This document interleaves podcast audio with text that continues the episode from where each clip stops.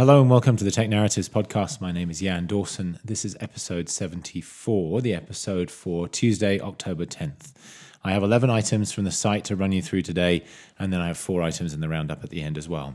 We'll kick off today with a couple of stories about Twitter. One of these I wrote about first thing in the morning, and then I updated the piece later in the day with some additional news. Twitter announced 2 new features, one of them coming soon, the other one coming right away.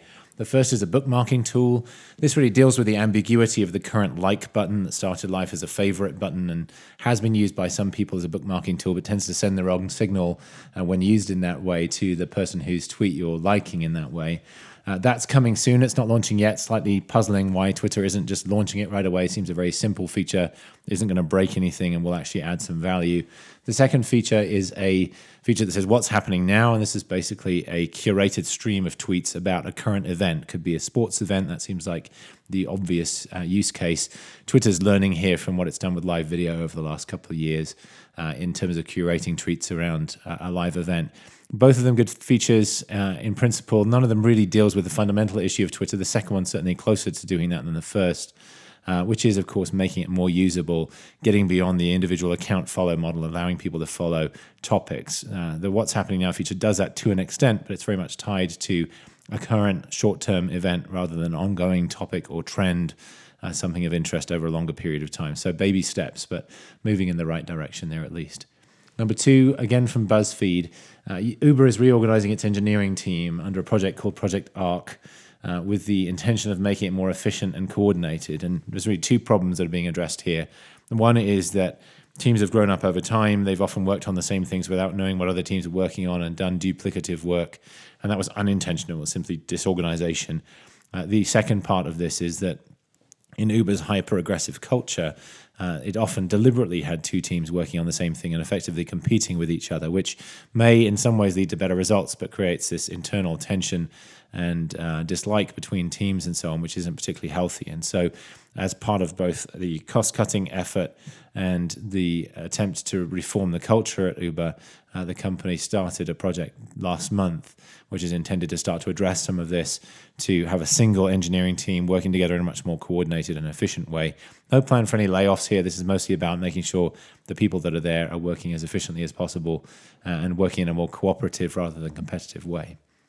Number 3, this story has been floating around for a little while now about some Windows OEMs speculating that Microsoft would kill off the Surface product line at some point in the near future, supposedly because of losses and various other things, supposedly because it wasn't being successful in the market.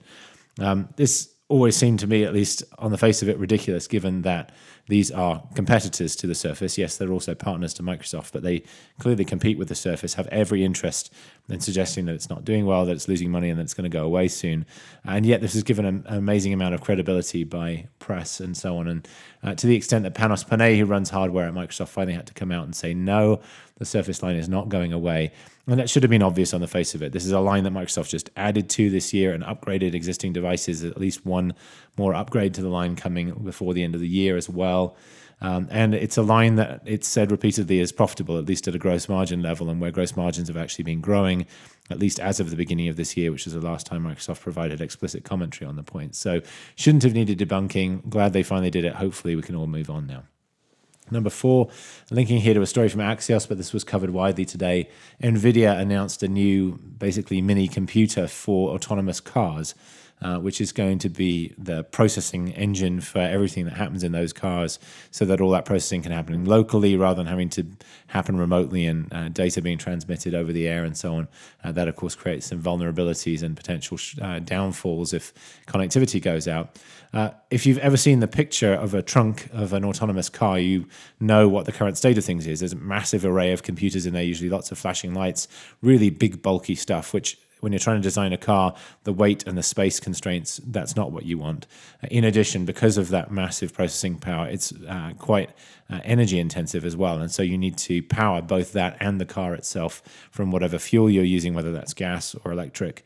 And that's not an ideal situation either. So NVIDIA is claiming to have made a big step forward here. Its new unit is footprint-wise the size of a license plate, obviously thicker than a license plate, but only a little bit.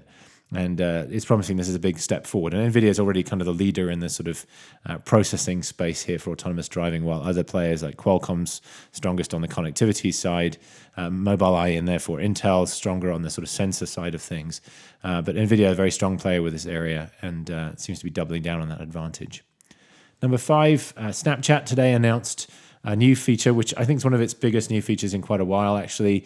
It's called Context Cards, and this basically means that when there's a snap, in other words, a video or a photo that a user posts to the app, when you're viewing that snap, if it's tied to a specific location, whether it's a restaurant or something else like that, you can now swipe up on that snap and you'll see a lot of information about that location. So you'll see an address, a phone number. If it's a restaurant, you'll be able to see reviews from a number of different sites and book a table.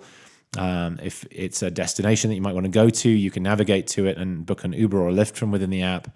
So there is integrations and this additional value and context provided around these location-based snaps. And so this is another step by Snap to move beyond its native formats into additional contextual information, linking out, which is something it added earlier this year. And so clear revenue opportunities that come with all of that in the future as well. But interesting new model for them, trying to broaden out their appeal and so on. Again, as with other features they've introduced recently, this doesn't feel particularly hard for anybody else to copy. So I'm not sure how sustainable the differentiator it'll be, but certainly adds value to the usage of the app. Number six, CNBC has a story about Amazon working on doing deliveries to people's cars and homes when they're not present. And so a partnership with a company called Phrame, which seems to be owned by Bosch, and that's coming out with a smart locker for cars that gets hidden behind your license plate, which you unlock with a smartphone app or with a code, and which can be used to deposit things or even for you just to leave your keys in your car while you go for a run or something like that. This is a partnership that Amazon's looking at doing so that they could deliver into the trunk of people's cars. So the delivery person would use a special code to unlock that little locker, get the key out, unlock the trunk, put a box in there, close it up, and then lock things up again. Also supposedly working on what CNBC calls a smart doorbell, but presumably has to also be a smart lock where the delivery person could get into somebody's house and deposit a package there. That might sound frightening to some people, but it deals with a very real issue, which is package theft, especially in places where there's a lot of foot traffic around a place where packages are left outdoors. Amazon obviously has a very strong incentive to solve this problem, but Walmart announced something similar with August, the smart lock company, last month as well as a trial in Silicon Valley. So something we're probably going to see more of. Number seven, Microsoft has added Cortana to Skype. This is something that was actually announced at Build last year, so it's been a long time in coming. This was part of their big bots announcement at Build 2016, but it's only now finally arriving in Skype as part of the broader redesign of Skype and the refocusing on the sort of messaging aspects of it. This is not the voice version of Cortana, which I think a lot of us are tempted to think of Cortana as just the voice assistant equivalent to Siri and so on. Cortana at Microsoft is actually the whole set of AI capabilities and so on, and the knowledge graph and stuff behind that voice assistant as well. And it's really that part that's coming to play here in Skype. So there's no voice component. This is just within the messaging side of Skype. And this is about giving you smart replies. So if somebody types something, if you've ever used an iOS app where there's back and forth, they give you smart replies so you can respond to stuff that people have said. It's like that, but then it also offers up useful information. So if you're discussing a movie, it might give you a link to the movie review.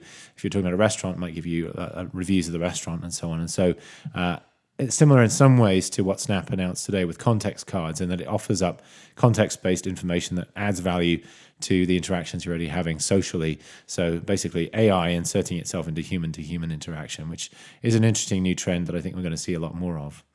Number eight, Apple has signed a deal for a reboot of a TV show from the 1980s called Amazing Stories, which was created by Steven Spielberg. It only ran for two seasons, never had huge ratings. And it's a long time ago now, over 30 years since it debuted.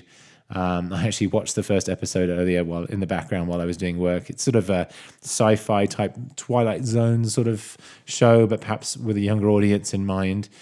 Steven Spielberg is obviously a big name, even if the show's name isn't a big one for most people. And this is really the first big commitment that Apple's made after hiring two Sony TV executives and demonstrating that it's much more serious about this space. So this represents the first step in the move beyond the early stuff they did with Planet of the Apps, Carpool Karaoke, a couple of music documentaries, stuff that's very tied to its ecosystem in terms of music and apps, versus just being really good original video content. So this is very promising. $5 million an episode is the budget, apparently. So big bet by Apple here. Excited to see what else comes out of all of this. Number 9, another story about Apple. This I'm linking here to a story by Felix Krauser. He's a developer that works on Apple's platforms, and he raised an issue. It's not new as such. It's one I've wondered about a lot myself. It's a long-running issue with iOS where it pops up seemingly random dialog boxes asking you to put in your Apple ID password. And this is the system just reconfirming your identity to power some kind of system services. The problem is there's never an indication of why it's happening, and it often pops up when you're inside an app. And the point that Felix Krauser makes here, which is a very legitimate one, is that if you're in an app and it was the app was malicious and was to pop up a very similar-looking dialog box, you'd have really no way of knowing whether that came from Apple or not just by the looking at it. And so this is an issue in iOS that creates a potential vulnerability. There's no evidence it's been exploited just yet, but it could easily be exploited, and it's one that Apple really needs to fix, especially given how much Apple emphasizes privacy and security. This really feels like something of a miss for them. As I say, problem that I've seen before and wondered about often. Easy fixes available. He suggests several in this blog post, but something that Apple should fix quickly. Number 10, a story from Business Insider about Google acquiring a podcast app called 60dB. It's a podcast app that's been around for a while. It's certainly not one of the biggest ones out there, but it has an interesting focus on sort of shorter form audio and that kind of thing. Interestingly, a few weeks back, this company announced that it had been acquired by Google through a Medium blog post. Was clearly unfinished, had various sort of parentheses in it saying, add this later, but accidentally published that a few weeks back and then quickly pulled it down, but not before somebody spotted it. So this was actually written about a few weeks back, but the acquisition has now closed. That early post suggested that this app was going to become part of Google News rather than Google Music, which is where Google's current podcasts effort sits. So that's an interesting spin, makes me wonder whether it's going to end up being part of Google Home rather than part of Google Music, which would be interesting. But we'll see how that pans out over the next few months. The app itself is going to shut down in November. Presumably will show up in some Google services after that. And then number 11, another sort of Google and home related story, this one from Android Police. There have been one or two reviews of Google Home Mini that have come out over the last few days. It doesn't seem to be a big have been a big embargo release where lots of reviews came out at once. I have seen one or two reviews, mostly positive. This one, though, highlights a big issue, which Google has now apparently fixed through software. The reviewer at Android Police found that his Google Home Mini was recording basically everything he said and sending it back to Google servers. That's clearly not the way this device is supposed to work. Turned out the issue was that the speaker felt that its button was being constantly depressed, the button that acts as an alternative to just saying, hey, Google, and as such was recording everything and sending it back to Google servers. And this is kind of the nightmare scenario for a device like this, which makes many people nervous. Anyway, the idea that this device could be listening constantly for a wake word, but the idea that it could be recording everything is obviously far worse. Google solved the problem in a software patch by basically disabling that button entirely until it can figure out a more permanent fix for it. Sounds like this certainly hasn't affected all of these devices. It may just be a very small number of them, but it clearly Google took it seriously enough to disable that function on all of them, which will actually reduce the functionality a little bit, even for those devices that don't have an issue, but probably better to be safe than sorry in this case. That's the last of the 11 items from the site today, just 4 items in the roundup here at the end, other things you might be interested in reading. CNBC has details from their big survey in which they've asked, among other things, about how many Apple devices a household owns, and found that many households in pretty much every different demographic, so over 50% in almost all demographics, own at least one Apple device. And obviously the wealthier you get, the larger the number of Apple devices per household and vice versa. But lots of interesting data in there about Apple device ownership and how that's changed over the last few years and how pervasive those devices are now. The Wall Street Journal has a piece about Jeff Wilke, who is an Amazon executive who owns a big chunk of the Amazon business, actually. And first time I really became aware of him was when the Whole Foods deal closed, and he was the executive who was quoted talking about it rather than Jeff Bezos. So interesting detail here about his role at Amazon and how prominent he's become and how important he is to that business, even though he has a fairly low profile outside of Amazon. Thirdly, the New York Times has a piece about Disney's bet on MLBAM, the MLB Advanced Media Unit that was created under Major League Baseball originally and is now owned by Disney, at least majority stake is owned by Disney, and is the sort of foundation for their big push into streaming services over the next couple of years. So interesting details in there about that. And then lastly, a piece from Mashable about Flipboard, which is a news app, similar in many ways, but a precursor to Apple News, but cross-platform, been going for a long time, actually has a surprisingly large number of active users. So interesting details there about some changes they're making, opening up their platform and so on. So worth a read if you're interested in that space. As usual, links to all of those items and the ones I talked about earlier in the show notes for you. And we'll be back with another episode tomorrow. Bye-bye.